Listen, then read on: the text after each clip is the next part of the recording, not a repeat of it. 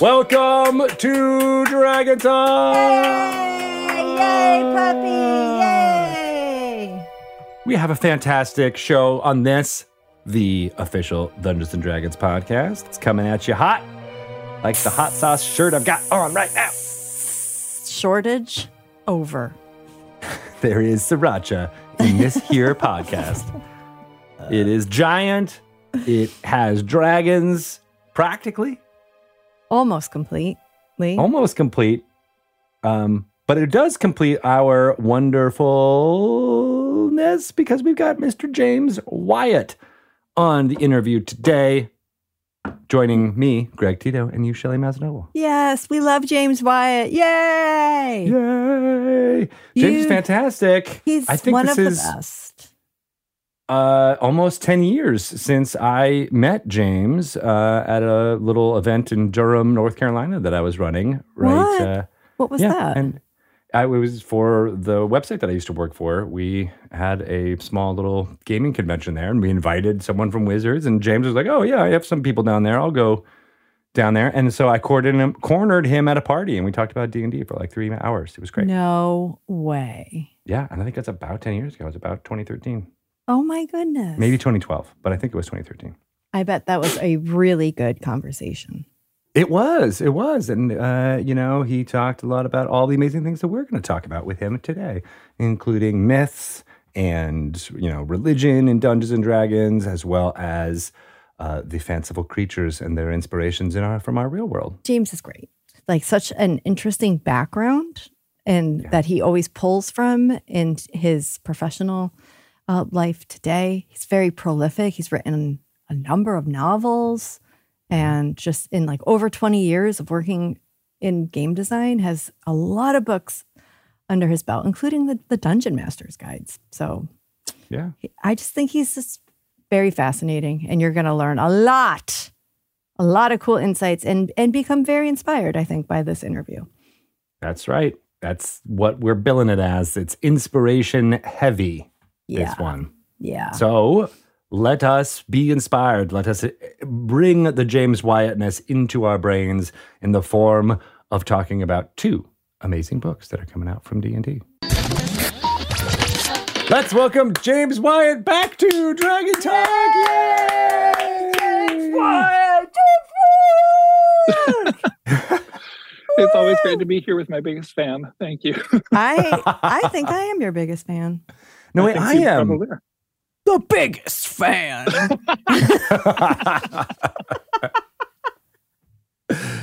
Oh, to talk about all of the big things that are happening in D&D, just just just large things happening. Big, Big news. very large. We got some giants on the horizon. We we have giants that are occupying the entire horizon. They're that big. These are no ordinary giants. These are the biggest. But really, James, how exciting. A wonderful tome, Glory of the Giants.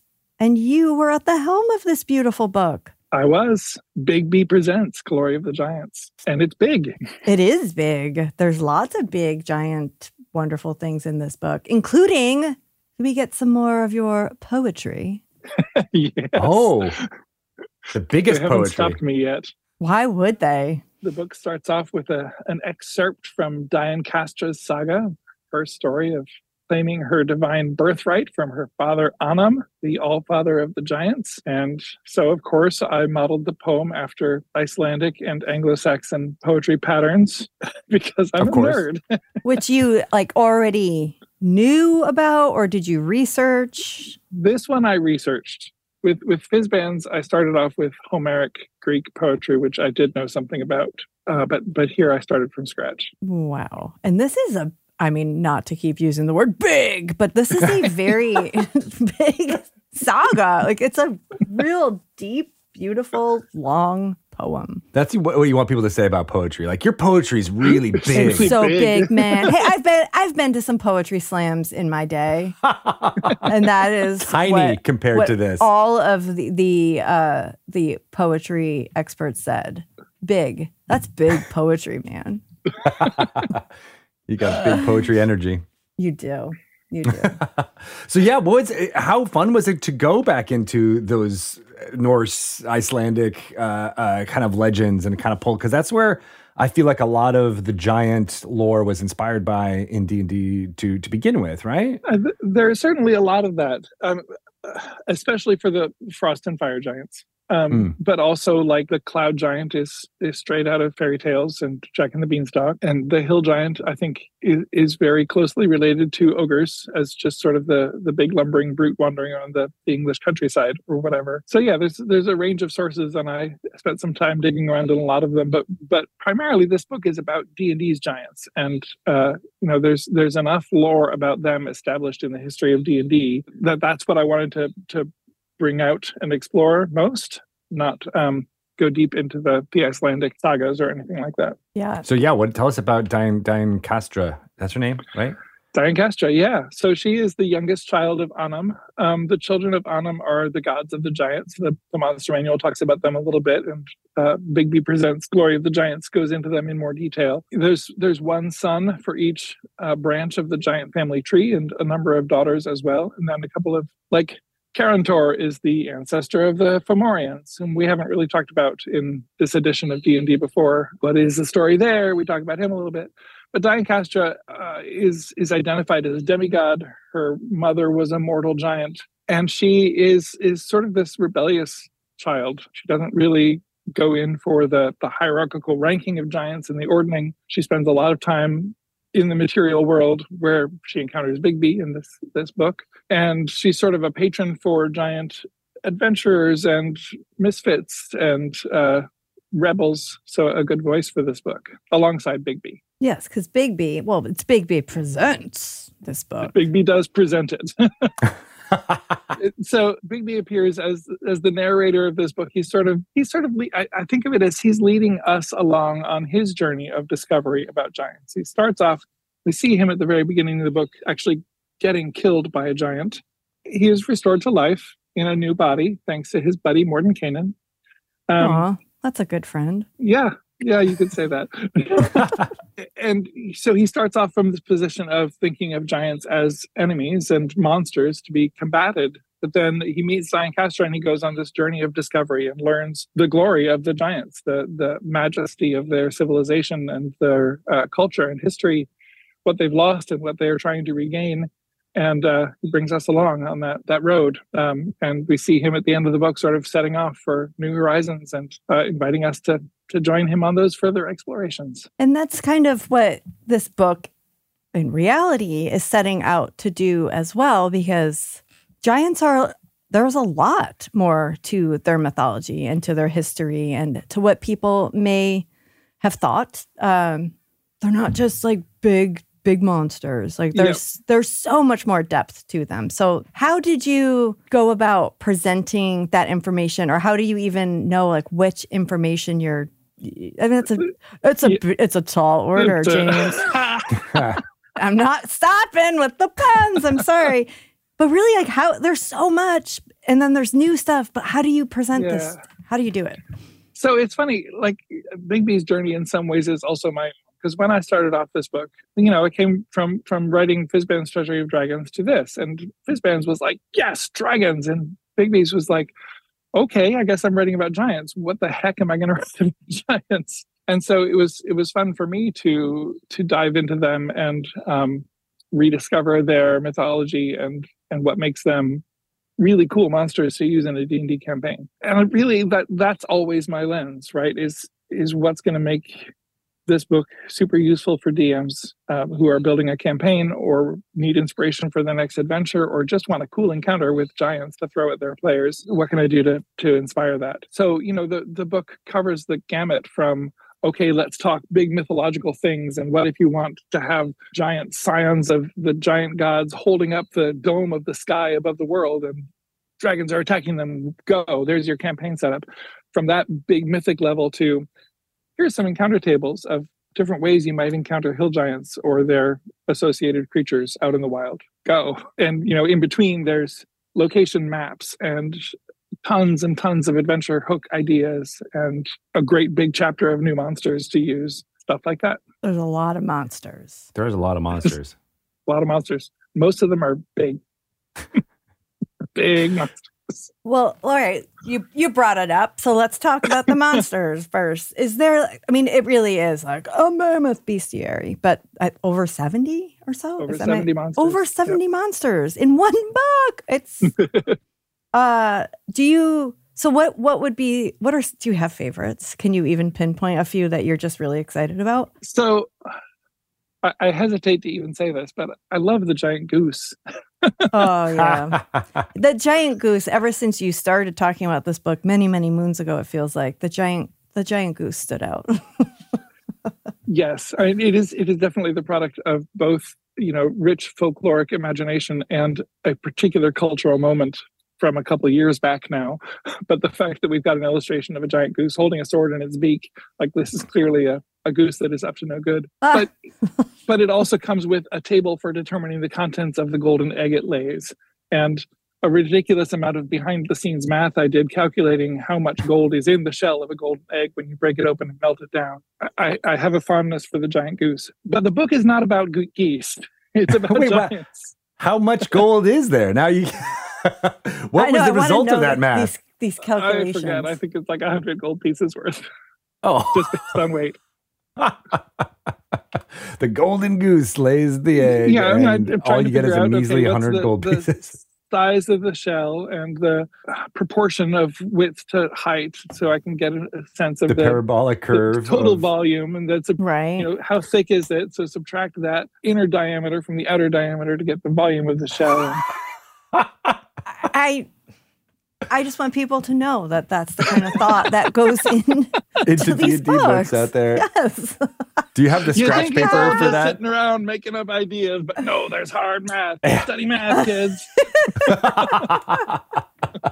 I wanted the picture of that whiteboard uh, and all the calculations that you had on there with with you doing like a scratch of the beard in front is of it. this is this goose that you've become so fond of the goose that's on the cover it is on the back cover of the book yes yeah. Because i love the goose. But enough about the goose. In it's a book about a goose. got it. Uh, because there's also tons of giants in here. So uh, th- probably my favorite um, giants are the scions of the giant gods. So we have six different flavors of godlike giants. These are you know the the generation or some number of generations in between Annam and his children and the giants of today. We have these colossal giants who are are just part of the landscape. You know that folklore trope of we built a village on the giant's back and then the giant got up and walked away and the village was destroyed. That's what the, these scions are for. So they're these you know awesome epic mythic monsters that uh that you know they're super cool mechanically and from a wow look at that standpoint and the art is just tremendously evocative of these epic battle scenes. Um but I really love them for sort of the world building potential there. You know, I talked about the idea you might have giants holding up the dome of the sky, these scions of the Mhm. giant gods, or there might be a mountain at the center of the world where um, seven or six of the these scions live, and you might send your characters there for some reason. Um, just the the storytelling potential of these nearly divine beings situated in the world representing the giants excites me. That is really neat. Like, what an epic encounter! Not even combat wise, but just to be in the presence of these uh, giant scions and uh, have them not be cars is really cool. but now we know what the car was named after obviously it's true. These giants. right Yeah, no, that's awesome. Are they friends? Do they get along? Are they? Do they have personalities in which they uh, interact with each other? So the scions are are not unique individuals there could be any number of them to really it's, it's up to the dm in their world building and you know they might get along or they might have as much rivalry as the the low lesser orders of giants have with each other probably that Right. Yeah, that seems to make sense. And they're direct descendants of the children of, of Annam. Yep. Um, how does that work with the whole multiverse cosmology uh, in in in the way that we think about it? Is it you know these giants happened in you know one world and then were spread to other worlds, or or how how do you think about it as a DM? I tend to focus on my world when I'm building a world, but there is an idea presented in Diancastra's saga that Annam was responsible for sort of um, collecting the bits of the first world and turning them in, into the worlds of the multiverse as we know them now. So his influence is certainly felt on every world. You know, maybe he's got a full set of scions on every world. That that's where where the giants of each world came from. Maybe there are only six in the entire multiverse, and they're all on different worlds. And you've got to do a campaign where you go find all six. That could be fun. Now I kind of want to run fun. that. Mm. That sounds really fun. Look at that! You're getting inspired right here on the spot. yep, I mean that's what this book is for, and books like it, right? It's all about sparking your imagination to to do cool stuff in your game, and you know as much kindling as I can provide for those fires throughout the, the whole book. That's that's what I'm going to do. That's cool. Yeah. Would you say that you are like known for providing a particular type of kindling? Like, is there something that's like, oh, that's got James Wyatt written all over it? Like, do you have? That's is the there like some? Know. What Cherrywood? Um, I I don't know what, what I'm known for. I have no idea. Well, I feel like you. I mean, you had the the practically complete guide to dragons is also something that you are uh, that you also helmed, and then Fizban's.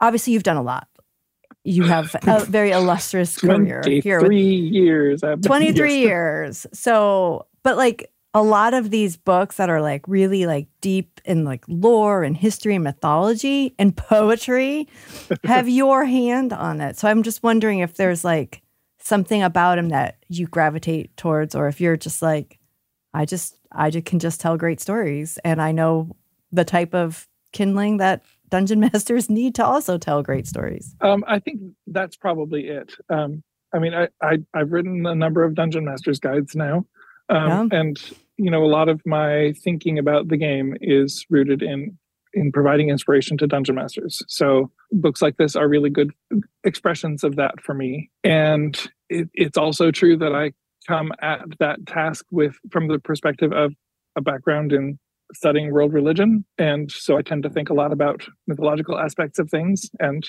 it's funny, I had a, a conversation a while ago talking about the multiverse as a phenomenon and how you know the, the word has come into the geek uh, vernacular thanks to things like loki right mm-hmm. um, but that is a different multiverse than ours that that is uh, a very a theory of multiverseness that is rooted in science and the idea that actions in in time create branching realities. And that is not what the d&d multiverse is. And and where my imagination really starts to sing and thinking about places that exist in multiple worlds at once or or move from world to world uh, adventures exploring that kind of thing there's there's something more mythically grounded rather than scientifically grounded in the way I think about it. Like like all of these worlds are um, distorted reflections of the first world that we talked about in Fizban's, and sort of a, a platonic ideal. The first world is the platonic ideal of world,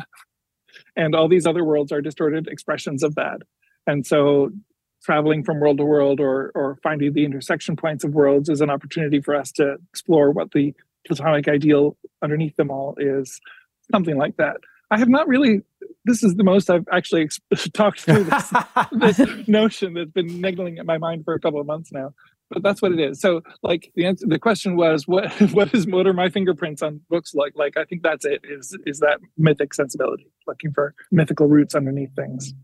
Well, and then those are all extensions of Earth, right? And we are human, and we're all making these stories up and so I, I always, you know, I'll do it one further and be like, the, even the first world is a is a echo of our own myths myths out there and and everything, right? Yep.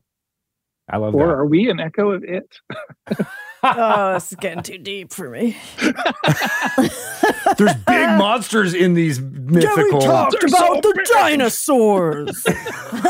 Enormous dinosaurs. Bigger ah. than any real world dinosaur. we got the biggest dinosaurs. Oh my god. There actually are really big dinosaurs in this. No, book. there are. we have four colossal dinosaurs in this bestiary. D and D has always had dinosaurs, and it's always had scientific dinosaurs. and so again, here I am, like these are the mythic dinosaurs. These are the dinosaurs that are the the proto dinosaurs, the the dinosaurs of which all other dinosaurs are merely distorted images. So we've got colossal dinosaurs in here, or gargantuan dinosaurs rather. Where did they come from in in in the mythology? Where did where did uh, Don, these huge colossal ones? Are they the pets of the scions? So mm, domesticated. Domesticated. Part, part of part of the the mythology of D and D's giants is that um, they are the representatives of a lost ancient world. In the Forgotten Realms, they had their ancient empires tens of thousands of years ago. Uh, in Eberron as well, they had an, an, empire in Xen'drik that fell in a war with dragons, and that's rooted in things like, or it's it's related to stories like Journey to the Center of the Earth or Gulliver's Travels, where you you go to a lost world that is where everything is oversized, and so um, you might have a, a giant populated sort of dinotopia where where giants and their ancient buddies are still walking around. I mean, from the earliest incarnations of giants in D&D, they were often associated with prehistoric animals like uh, spotted lions and cave bears were, were listed among their pets. So um, in addition to some nods in that direction, like we've got a Titanothere in this, this book, we also sort of extend that back and say giant dinosaur friends. So it's like a King Kong, Godzilla kind of like the, yes. this mythic world underneath ours. Um, but in in ours, it's just another world, just another shard of reality. I love that. Yep. I want now a dinosaur, a colossal dinosaur as a pet. I think yes, we all do. We're gonna tame one. I think. I, think I don't know where I would keep it though. you With the you goose. could probably yeah. You could put that goose on that beautiful lake that you live near. well, you mentioned practically guy, uh, uh, uh, practically complete guide to dragons. Yeah, let's talk about that. I love the idea of taking uh, all the stuff that you had, uh, you know, thought about and uh, written for Fizban's uh, Treasury of Dragons, as well as uh, the other practically complete guides, and you know, uh, distilling them into one handy thing for folks to be able to flip through and learn about dragons. Yeah. So the practically complete guide to dragons is um, is more or less a reprint of the Practical Guide to Dragons we did in 2000. Long time. Three? Seven? Something like that. Good grief. I think 20 years ago. Uh, oh. Along with material from the Practical Guide to Dragon Magic and the Practical Guide to Dragon Riding. And it's all sort of updated with our modern perspective on dragons and the multiverse. So the narrator of that book is Sindri Suncatcher, who is a kender wizard from Krynn, Krynn is a world that knows a lot about dragons. There are some things about dragons that that are not true on Krynn, and so like I don't think we've ever seen kobolds on Krynn or Dragonborn. So I added some mentions of kobolds and Dragonborn from Cindy's perspective, being Sindri's perspective, being like these are things that my teacher has told me about that are found on other worlds. There are other worlds. Whoa, my mind is exploding. I want to go there because because that's Sindri. So yeah, it is uh, an updated perspective on plastic material about dragons and a fun read for all ages. Yeah. Uh, and illustrated. Agreed. Beautifully, and beautifully illustrated. illustrated. Oh my gosh. And the graphic design is such a complete upgrade from the the last incarnations of these books. It's practically yeah. complete. There's always there's always more. Stunning. James is always holding out a little bit on us. He's like, I'm I got more, but you're gonna have to wait. uh, uh, but I what I love about this book is that while it's not like a rules book. It's just fascinating tidbits of information about the most iconic fantasy creatures of all dragons. So, a great intro to the world of Dungeons and Dragons for anyone, really. But I think mm-hmm. it's also a really cool tool for dungeon masters, especially maybe a newer dungeon master that doesn't have like these years and years of D&D history and lore under their belt you can find great inspiration right here. But it's like I I was learning all sorts of facts about dragons that I did not myself know. I don't know all the facts. That's why I'm like not what? writing. What did you learn? Oh, just like which ones like get along with other. Like I think like I'm like mm. that could be a cool story. Like maybe you know I'm thinking you know from a kid's perspective, but like these two dragons aren't getting along, and why is that? Or help you know bring them back together or just i love the information about where they build their lairs and just thinking about like if you have a party of adventurers and they're in like a mountainous area like they could totally run into like a, a dragon that builds their lair on the side of a, a mountainous cliff. They'd, they wouldn't be expecting that, but I know that information now because I read the Practically Complete Guide to Dragons. But just thinking about like, wow, like knowing where they would build a lair, you can now populate really any adventure with like a dragon encounter. The dragon doesn't even have to be there. It could just be like they stumble into a, the lair of a dragon. Oh. And then like All the what's in the lair because they all collect different things too. I don't- Yep. There's that's Yep. just off the top of my head. Nice. yeah, I mean, I, I think you know D and D's dragons are are maybe a little underappreciated. Like the fact that we have ten different kinds of dragons in the the core monster manual, not to mention the other kinds that we've added to the game, various incarnations. But like, if you want big, nasty, fire breathing brute dragons like you see on Game of Thrones, we got those. You want wise ancient dragons dwelling in the depths of a pristine mountain lake. You know what? We got those too, gold dragons and uh, and everything in between. And and so just the the possibilities for all kinds of different stories to be told around these dragons is really uh, exciting. Yeah. And you know, I'm glad this book is, is inspiring that for you, Shelley. I was very inspired. Uh, there was um, dragons remember where all of like every bit of treasure they get comes from, and I was thinking like, there's got I don't know the story there yet, but there's something. There's something that like you could you could use that in a million different ways. oh, like as a witness in a trial. Be like, well, I remember this piece of yeah, treasure. like there is like something from there. Like 47 it's like years ago, and I'm the only one who does, and that that's useful in a uh, a kingdom who's trying to sue for for control, that type who of would you believe? Would you just believe the dragon because we're like we're just going to just say like, well, James Wyatt told us that dragons remember every bit. I was just accepting that as fact. But yes, like what if somebody in your long line of of ancestors stole something from a dragon and you always believed that it came from your great great great great aunt Gladys.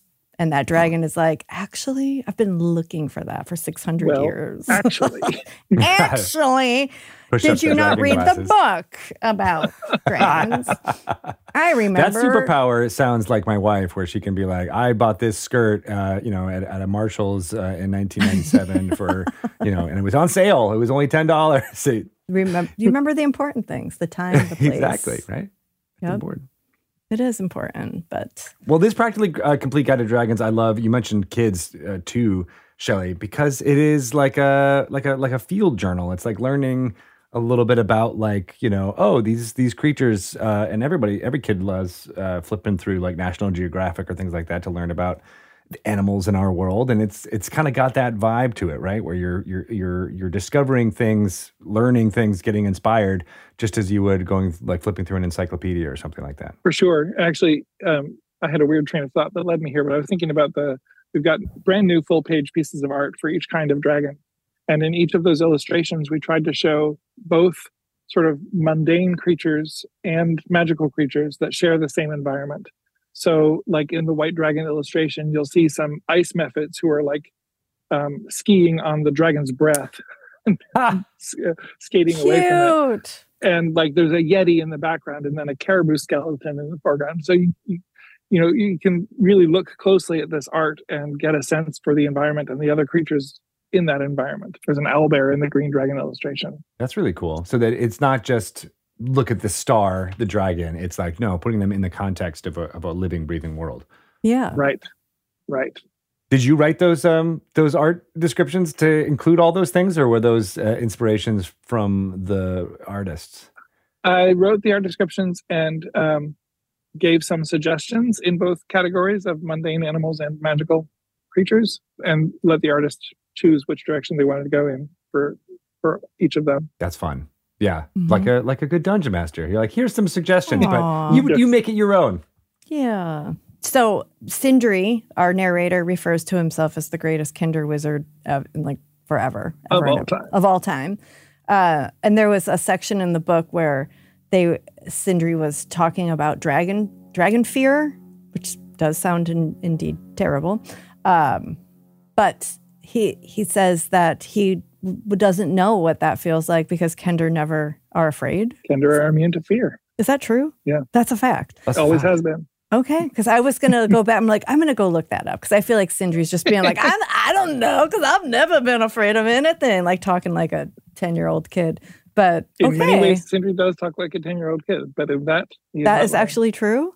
Yeah. But so that, but that is like the type of information in this book that I can see anyone being inspired by. Like, oh, now I'm gonna go look up information about Kender because that sounds really interesting. And now I'm in a Kender rabbit hole, learning all Yes. about why they don't feel fear. yes. That can also be dangerous. That's not. I was just gonna say positive that's that, that's where it's played up in the in the Dragonlance Chronicles as being like that's not a good quality. You actually need some fear. You should have a healthy fear, especially of dragons. Creepy ones only though. Yeah. The nice dragons you should embrace and hug. Yeah. Well, some of them do get along with humans. They're not all bad. So For sure. yeah. And this this guide will teach you which ones. Now you will know. how to You will find know. their layers. I think that's something that's not used as much in um, in campaigns. You were saying how you know dragons are are under uh, appreciated in some ways, James. Like I feel like more folks need to use good aligned dragons in their campaigns because I love that back and forth, right? Like oh, we have these you know chromatic big bad guys, and here are the the metallics who are you know generally you know good to to people and even can create Yeah. communities around them. Yeah, and that, I mean, that's certainly something we try to do in Fizban's Treasury of Dragons as well to um, give you lots of adventure ideas surrounding the the metallic dragons and the gem dragons, which are historically neutral. And you know, if I can bring the conversation back around to giants, You can. You can. it is also something uh, we've highlighted in Glory of the Giants is that many of the giants presented in the monster manual are described as evil, uh, but not all of them are. And not every fire giant is evil either. So, you know, there's a lot of inspiration for using giants as antagonists, but there's also a lot in here about using giants as adventure patrons or as allies. There's a couple of organizations that are are generally non-hostile in their in their goals anyway. So you might join up with this druidic world root circle of giants or be employed by the hidden rune to, to seek out the relics of ancient giant civilizations. So there's a lot of potential that. for interacting with giants as people too. Yeah. Yeah. How great would it be to have a, a patron as a giant patron who's like, oh yeah, no, you need to, uh, Yeah. y- you know, if you ever encounter a big bad dragon, I'm here if you need it. It's a good and that can be anything from you know we're working for a crime boss in the city and you know only after we've been working for them for a couple of years do we get brought to the warehouse and discover that the crime boss is actually a hill giant or That you know the, cool. the other extreme you know from the outset that you're working for a, a giant king or something like that who who is sending you on missions to advance the giant kingdom's cause I like the treasure hunter idea too, right? Like going to find giant treasure. Um, Yeah. They that go in in the places that giants can't go because they're just too big. exactly exactly we need somebody smaller please Every little brother understands that. Uh, Get the Yep. frisbee from underneath the from underneath the bush. I can't reach it. so, would you say dragons were misunderstood, and that this Or- is sort of a retelling of their like? No, dragons or giants sorry, giants, not dragons. both really Both Yeah, ways. I guess that works for both. Um, you know, I'm not. I'm not sure it's fair to say they're misunderstood because certainly some people understand them, but um,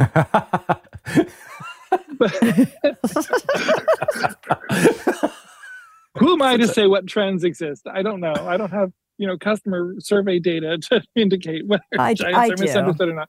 What what I will say is, uh, in both cases, like I'm trying to um, expand the the breadth of possibilities for your Yeah. campaign, right? And we have a whole section on giant adventures, and that and and talking about sort of adventure models because there's one model of giant adventure that D&D has used multiple times over many editions which is against the giants go fight giants maybe you go fight hill giants and then frost giants and then fire giants. And then you discover there's drow and then things get really interesting. The giants were just a warm up um or you know maybe you're fighting waves of giant armies coming at you from time uh, over time but but that's just one potential model. You know another one might be you're going into the lost world of the giants where everything is enormous and you're uh, a, a curiosity like Gulliver in, in Brobdingnag, or something like King Kong and Godzilla, right? You're caught up as dragons and giants are fighting, and you're down on the ground trying to protect people from the aftermath.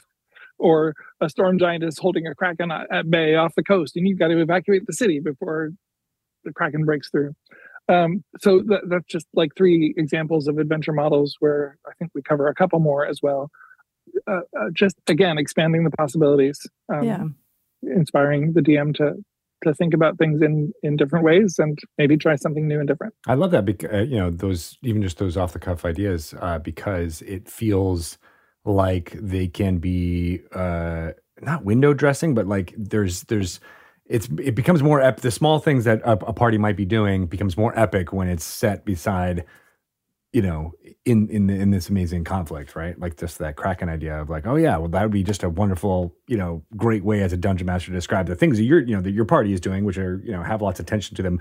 But then there's this whole other other battle that's happening out there um Right. and uh it adds it so much more stakes to it um and makes it feel vibrant and cinematic in a way. And using giants in in those ways is so much more uh satisfying than just as you said just like oh yeah just you know you're gonna go kill him Yep. but that's valid too you can just go kill him Yep. Yep. that Just can be presenting fun and there's- options. there's there too. So I want to I want to talk a little bit more about uh, Bigby, uh, since he is the presenter. He's serving this book to us uh, through his journey uh, in in in learning about giants. Um, he has a storied history himself in uh, the Greyhawk part of the multiverse. Is that right? He does. He uh, he originated as a henchman of Mordenkainen, and under Gary Gygax's control, uh, the two of them had sort of a, a rocky relationship at first. Bigby was not the best person uh, at the outset of that relationship, but he sort of came around and became became a player player character in his own right, and a, a, more heroic force in the world. So uh, by the time we meet him, he is he's more or less the equal of Mordenkainen, accompanying him on adventures uh, and setting off on his own and meeting Diancastra and all that. And he did he have a fascination with giants before he got smushed by one? Uh, when he created his spell of a, of a giant hand. Um, that has never been talked about in lore before, to my knowledge, but I think it's entirely possible that he did.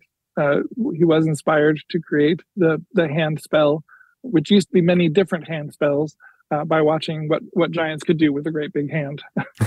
And are there there are there some of his spells in this book as well? Uh, no, the the Bigby's hand spell remains his signature accomplishment, but there is an artifact in this book uh, that he made, Bigby's beneficent bracelet, which, Mhm. as you might expect, allows you to cast Bigby's hand uh, as well as as other things in a similar vein. So that's an artifact you can give to your players or use against them. I saw like your mind. dungeon man. Like, Your, your, I know. your wheels were spinning Yeah. there. we're watching inspiration happen right here, live. So he uh, I just say, started imagining a villain with the hand of Vecna and Bigby's beneficent bracelet on the hand of Vecna, it's gonna throw some holding the wand of Orcus now. I'm just very absurd. What was that quote from last week, Shelley? Like, These hands are knives. These hands. yeah, that's a quote from a from a Real Housewife. These oh, hands, Okay. these hands aren't knives, but they work real good. so if you got the hand of Vecna and the bracelet, you know that could be what real she was talking about. Bigby's doubt. hand and Vecna's hand. These hands. It's true, they're not knives, but they work real good. Oh my god, it all makes sense now. It all makes sense. Secrets of the multiverse revealed. It here first. It's been connected to the Real Housewives this whole time. This whole time. I knew it. And now I want to connect it to Blues Brothers. Like if big, if your Bigby's hand spell had words written on each uh, finger, like tattooed, uh, you know, like Jake in in the Blues Brothers, what would your tattooed hand be? like love and hate, Hmm. mushroom. I think that. Thinking of other four letter. Mine would say, these hands. They're Spelled just very incorrectly. descriptive. This Bigby says B I G and then a little picture of a bee. Yeah, that's pretty badass. that would be cool. Well, we're definitely talking about all the ways that dungeon masters are inspired by this book, but it's not just about them, okay? There's a lot of great player options in this book as well. There are some great player options in this book. Can I tell you about my gnome? Yeah. Yes. Please. So I made a gnome pirate for a one shot a couple months or so ago. So he's a gnome pirate. He's a barbarian, and he, his story is what he does eh, as a pirate. He's this little gnome, but when the ship comes under attack or they're going to attack another ship, he goes to this big barrel that's by the main mast, and it's got a sign on it that says "Do not touch." And inside the barrel, there's a great axe, like twice as big as this gnome, right? And he pulls out the axe and begins to rage, and grows to four times his size, becoming large in his rage and wielding this great axe. And I just think, what a great story! I made it up, obviously. So, uh, so of course, I good. think it's great. But um, but I just love that that that visual of this little guy, you know, and the axe actually has nothing to do with with how the transformation happens, but by linking it, like it, it becomes this story. I'm babbling. So it's like a Hulk. No, you're not. Like, it's like an actual Hulk. Like he he rages and, and yeah. grows in size, bursting all right. his clothes. So the path of the the point is the path of the giant barbarian in this book lets you become large when you rage. Um, oh, okay. Which is what my gnome is doing. I, I should, maybe should have led with that. and that doesn't matter what size you are. So even if you're small, you become right. large. You become large. So it's really fun to put it on a small character who, you know, ordinarily wouldn't be super effective swinging a great axe. And another piece of character focused content in this book. So Fizban's had like one little table in it that talked about um, how you might flavor your character's abilities in a dragon sort of way. Mm-hmm. We've blown that out to a page in this book that talks about various ways to, to add giant flavor to your character. So, you know, my gnome's great axe is a giant axe. It comes from giants, and that's what sort of fuels his transformation in the story. Or you might tie yourself to giant. Like there's there's a couple of backgrounds in the book as well that indicate maybe you studied giant rune magic, or you grew up in giant ruins, or were raised by giants, or maybe uh, you just have a fondness for giant animals as a as a druid or a ranger you like to wild shape into big things. um, or you know even even as a wizard who doesn't use use the rune carver background you might still use giant runes as your spellbook um, if you want to flavor your wizard spellbook that way lots of inspiration for for building a character who's flavored according to giants um, giving you sort of all the the story material in this book to draw on as inspiration for your character as well. How does the rune carving work? Is it is it like a, a it's not really a spell. It's more just like a, a binding. It's a feat thing? that gives you access to spells. I'm trying to remember exactly how the feat works, and I don't. but I remember those runes being important from uh, from from Storm King's Thunder, uh, yes. and how those were uh, uh, depicted and and could be you know part of the uh, player character's journey there was finding these runes and figuring out ways to use them. Yes, and we've we've touched on them um, not just in Storm King's Thunder, but with the uh, the Rune Knight fighter subclass in Tasha's, I think, and we and a number of magic items in Storm King's Thunder use them. A whole bunch of magic items in this this book also use them, as well as that Rune Carver feat that uh, gives characters access to to some of their magic. So we talked a little bit about, you know, according to the player's handbook, the giant language uh, is written using Dwarvish script. So there's a sidebar actually in the introduction of the book talking about that, how Dwarvish script isn't what the giants themselves originally used. These runes are are an expression of written language, but they, the giants um, treated them as as special and magical and sacred because they are. And they contain this enormous magical power. So that's not really a written language. It's mm. uh, an almost hieroglyphic system in, in the literal sense that they are um, holy glyphs, but also you know they're they're um, pictograms where a single character represents a whole word, not a runic language or uh, an alphabetic alphabet. language. So dwarves came along later and used their script to transcribe the giant language, and so when your character reads something written in giant, it's transcribed using the dwarven script, but the giant runes are something separate. And I'm getting deep into nerd nerdy weeds here, but good. Uh, I love that. Me too. Well, that's I, that's the part that's so exciting because then you're like, okay, these that's why these runes have power is that they have you know an entire concept or meaning or idea behind them rather than you know just the letter A. It's it's exactly it's, it's an idea that is. I mean, and that's I don't know. You could really go into the weeds too about how land, language is mystical. You know, how does it work? Really, I don't know you know, it's it's amazing that we have this ability as humans to uh, look at a word and immediately know what it means, even in the alphabetic language. So, I don't know. There's something really powerful about this idea for me. Yeah, for sure. And you know, we we talked uh, at various times in D and D about the words of creation and the idea that that language is fundamental to the magic of the multiverse in some way. Bards use that a lot now I just wrote some text for the next UA about bards and the words of creation. So you'll see that soon. Oh, that's neat. Um, yeah, Power words, you know, it's a it's a spell. too. exactly, Right. exactly. Yeah. Um, So so, so, so whether it, it's interesting, like there, there is a again a mythic idea there that um, a pictorial represent, representation of a word uh, contains power, but the the sounds of the word itself, you know, there is there is a magic to the fact that I can say mountain and evoke for you a picture of a mountain, Mm. and Yeah. and the magic that happens out of communication there. Yeah. I just saw I just saw Mount Rainier and I'm not even there. Yep. That's amazing. Yes. Yeah. That's Or where the you can giants live. say a word that makes your animal companion do something. Like Exactly. so we're Like walk. commanding. Yes, walkie. and oh I shouldn't have Don't said say that. it. Good thing he's deaf. Good thing he's deaf too. just peed everywhere. I have like a little crow sound that I like to make when I go out in the backyard that calls my crows. That calls my Nice. crows to me. Wait, you want crows near you? I do. I love them. Oh, I'm the opposite. I'm like, get out of here, crow. No, don't, Greg. They will remember your face. I want them to. and their babies will remember your face. I want them to, but they remember constantly this come face. back and they yell at me. No, I give them offerings. So here's my story about crows. Ooh, And giant that I crows. do not, in fact, live in a, in a Disney movie. So years ago now, I, uh, I was in the house and uh, I heard all this noise, and I thought my daughter was watching some kind of nature documentary. She's like, "No." So I go outside and realize um, there's all these robins who are making noise and crows who are cawing because a baby robin has fallen out of its nest into our Oh. driveway and is being Oh. harassed by crows. Yeah. So I went outside and I chased the crows away by being there, and the robin hopped into the bushes and got cover. So if life were a Disney movie, my cars would be spotless, and these birds would be, you know, hanging my laundry for me and Right. stuff in gratitude. Like they Instead, did the for crows Snow hate White. me, and my cars are not spotless. they poop on your car, don't they? they know. Now you just need to find the right, um, you know, were uh, runes to, to speak to crows. Yes, yes, but be careful. peanut. That's the rune.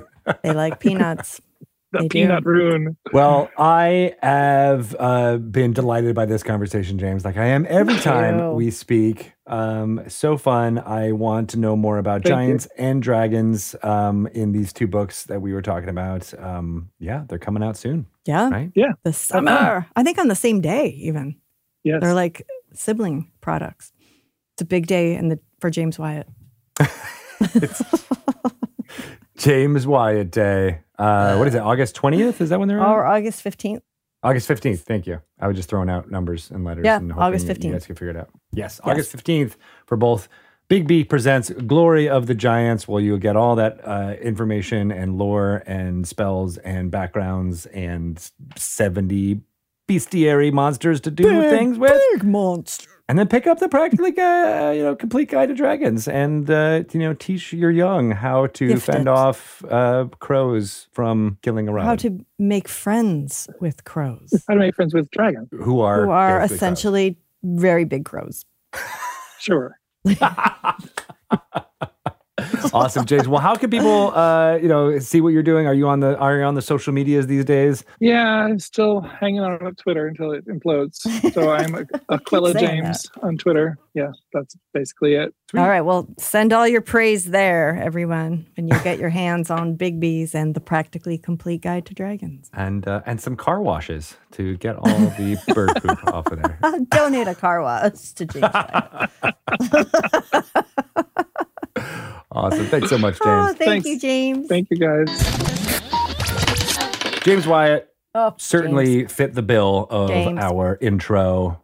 What inspirations? He's so fun to talk to. Could have kept going. I know, right? For for hours and hours. That's what I, that's what I did back in Durham, North Carolina, back in the day, and I would do it again. Do you think he? We should have asked him about that. Do you think that he Yeah. was excited to be cornered for three hours at a party by you, or was he like, "Oh, I'm so thirsty. I really don't need to hit the bar"? I didn't thought- technically corner him. It was just like I do that sometimes where I find, much like this podcast, interesting people to talk to, and I hyper focus on those Oh. people for you know a bunch of time because Never, you've never hyper focused on me, Greg. I'm doing it right now. Sean. Does that mean that you don't find me interesting? I do. I do find you interesting. In like a Yeah. in like a hmm. Hmm, like, what let's drugs find did out her did her mom do while pregnant? why do you like these real things, these real delights, these violent delights? I'm sick of answering that question. and that's why we don't have three hour long conversations. We're done. I'm gonna Yeah, flip a 'cause it- table and we're done. knives. These are knives. This is how you. Um, oh, God, of I course, in D and D, you would actually just have a character with knives for hands at this point. Um, Of course. Obviously, I've made a pact with a traveling knife salesman. I think I'm going to play a plasmoid. By the way, I'm thinking about. Uh, Are you playing a- Spelljammer? I am. Yeah, I'm going to do a plasmoid monk because uh, they don't need weapons and they can just punch and um, use their ability to go through small crevices without having to wear any armor or weapons and uh, be a monk rogue. That's what I, I'm currently thinking about. I can't help but imagine like a monk trying to like kick and like that gloopy little leg like trying to do a roundhouse kick as a plasmoid. But he can make. I'm, I'm assuming he can make parts of himself uh, uh, harder than other parts, right? So then when you connect it, it won't be a gloop; it'll be a damage-inducing. But maybe it will be gloopy. Maybe I don't know. I mean, like, yeah, the gloop could actually help. yeah, Yeah. Oh, it's really it's fun. fun to be a plasmoid. Gelonius monk, Stop it. right? That's good. That was kind of the wick where it all came from. I do feel like that plasmoids can give Tabaxi a, run for their money when it comes to good names. it's true. The the pun possibilities goes up.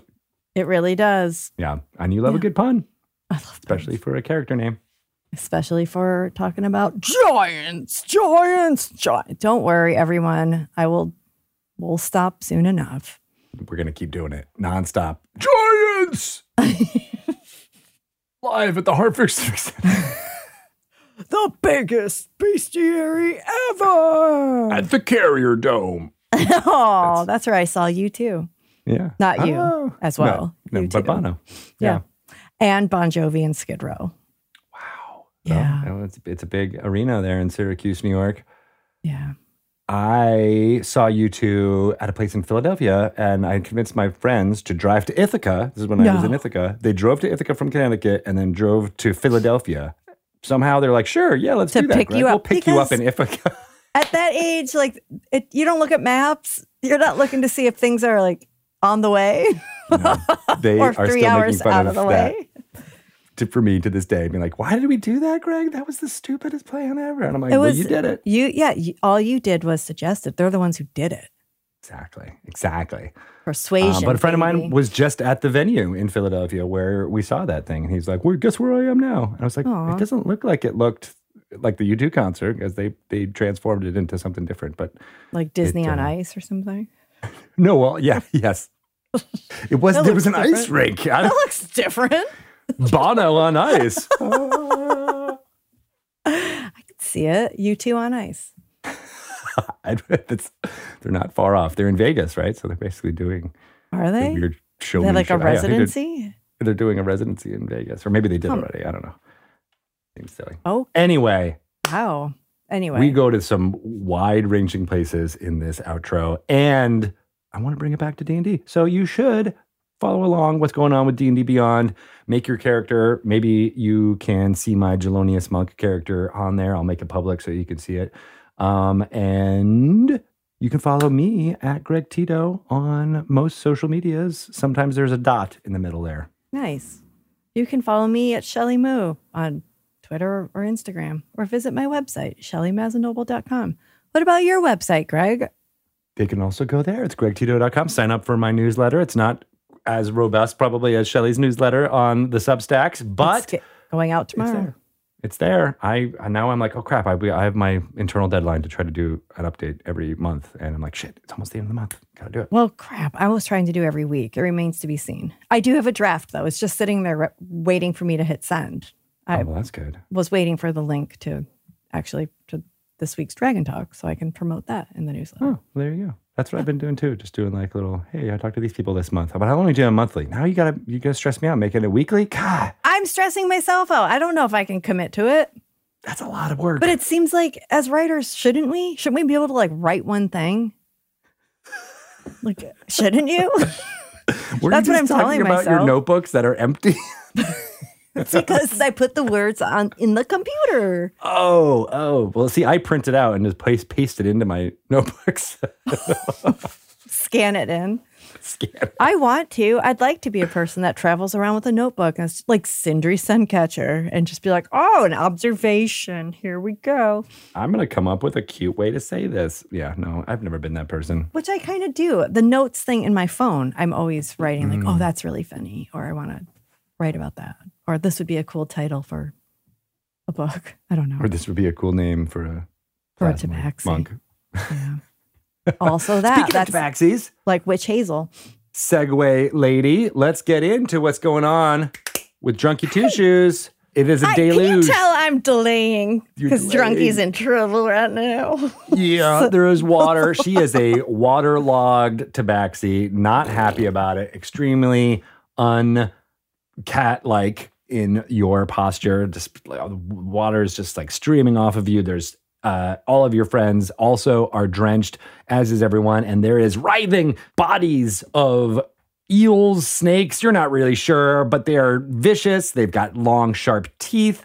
Um, some of them have bitten into you and injected poison, and you're not feeling very good. So, not only are you waterlogged as a cat, you're hungry, you're drunk, you're angry at your brother for performing uh, So very mad. beautifully in front of you, I might add. but now That's you're all wet and in the middle of a of a drop down fight with some poisonous swarmed snakes. So, what are you going to do? I am going to shake off my fur. Um, are they still attached to me? Yes. So there's there's there's many all around you uh, writhing. All of your um, uh, teammates are also experiencing this and getting bit. Uh, oh, didn't I hit some of them with my burning hands? You did, in fact. Yeah. So you go, a big plume of steam had gone up, and you had done some damage to these snakes. Um, and some of them are, you know, you see they're burned uh, as well. Some of the fur of your tabaxi friends are singed, uh, and they're not feeling too happy about that. One of them, in fact, uh, Jonathan says, Drunky, what are you doing? I didn't know you were there. it hurts, it burns. In addition to the poison, just kill the snakes. And he takes I'm- one and he tries to smash it uh, with his fist. Uh, and he rolled a 16 on the die, uh, and he's able to get one. He's like, just kill it like this. And he smashes it, uh, grabs a hold of its tail and kind of smashes it on the ground, um, maybe against Samson's back, uh, and kind of brains it until it, and then it falls limp. Uh, and, he, and he moves to try to grab another one that's on his friend Altia. How many are there? Um, snakes? Yeah. They're, like they're too many to swarmed. It's count? all Okay. around you. Yeah, many of them. Uh, you've destroyed some of them, so there's some of them are laying in there are being washed away as the the water that's about like knee high at this point is kind of you know pulling right. away. So, but there's more around you. Can I hurl, take rip two off of Blade of Grass? she probably has some on her. Yes. And Yeah.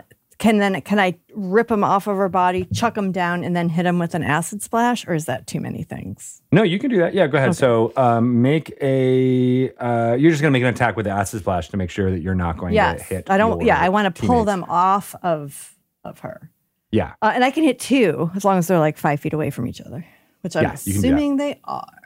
Yep. Okay. Does this just hit? Do I have to roll I think you a, have to do um, a save. Yes. Okay. All right. What's Dex- uh, what's the DC that I'm trying to hit? Thirteen. All right. I passed. What do you mean you passed? I, You rolled I higher than a succeeded on my dexterity saving throw, and that Both means of them? nothing happens. Okay, but did I at least Uh, rip them off her body? Yes, both of them, both of them saved. Um, so yeah, I'll say that you were able to kind of like grab them uh, and rip them and try to uh, acid splash. Um, but as soon as you grab those two, two more uh, take its place. Like there's just a mass of snakes around here. Stop, drop, Uh, and roll. So it is Blades. She tries to swing her blade um, and does so, slashing into many of these snakes. And she actually takes the ones that Oh. you threw um, and, and is able to uh, swing her sword down and cut them in twain. Um, and she says, I'll take care of these. You get the ones on uh, those people. And she points to some of the uh, Sagurpurians uh, who are there. and um, one of them is a uh, you know uh, a, a teenage uh, boy who is. Hmm. at first, he thought he was, you know, you kind of watch him for a moment. You thought he was uh, fending off these uh, snakes, but they start to overwhelm him. No, no, no, no, no. Okay. I'm going to throw, jump on him and throw Okay. him down and cover The him boy. with my, yes. Okay, so you um, I pounce make like a make cat. an athletics check as you try to uh, protect him from these. so weird Snakes. that I don't have any bonuses in athletics. No, Um, and weird. I, I rolled a two. You rolled a two. Okay, so you dr- you try to jump on top of him with like with grace, um, and uh, to save him from these, but you actually just barrel into him, um, and he takes uh, he takes two points of damage. At, but he is out Sorry. of the the snakes that were on him pff, are shaken off, but he's down under in the water, skinned his knees, uh, not Oh, feeling great. But you're on top of him there, um, and he starts to yell. Blah, blah, blah, blah, blah. He's he's he's can't uh, get any words out because he's underwater. Uh, can I pull him back up? Yes.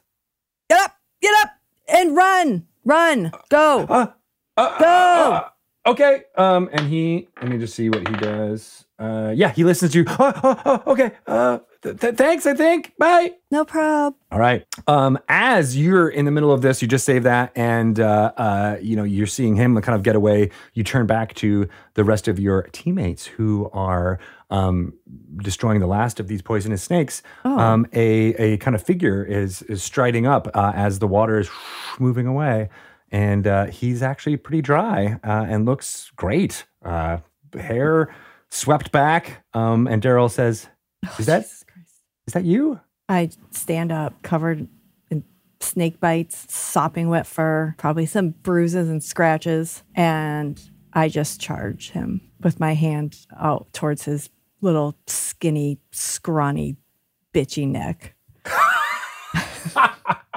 Why you little? Yes. And we will pick it up next time with your claws perhaps around Daryl's neck. I'm so angry. I can tell. This is the concept of bleed. Now I'm going to go like yell at Bart about something. As you And should. he's going to be like, What did I do? It's not what you did. It's what Daryl did. How dare you perform beautifully in front of me? How dare you live your truth? You ran away from me. What a jerk. This Oh, hair well, we blowing.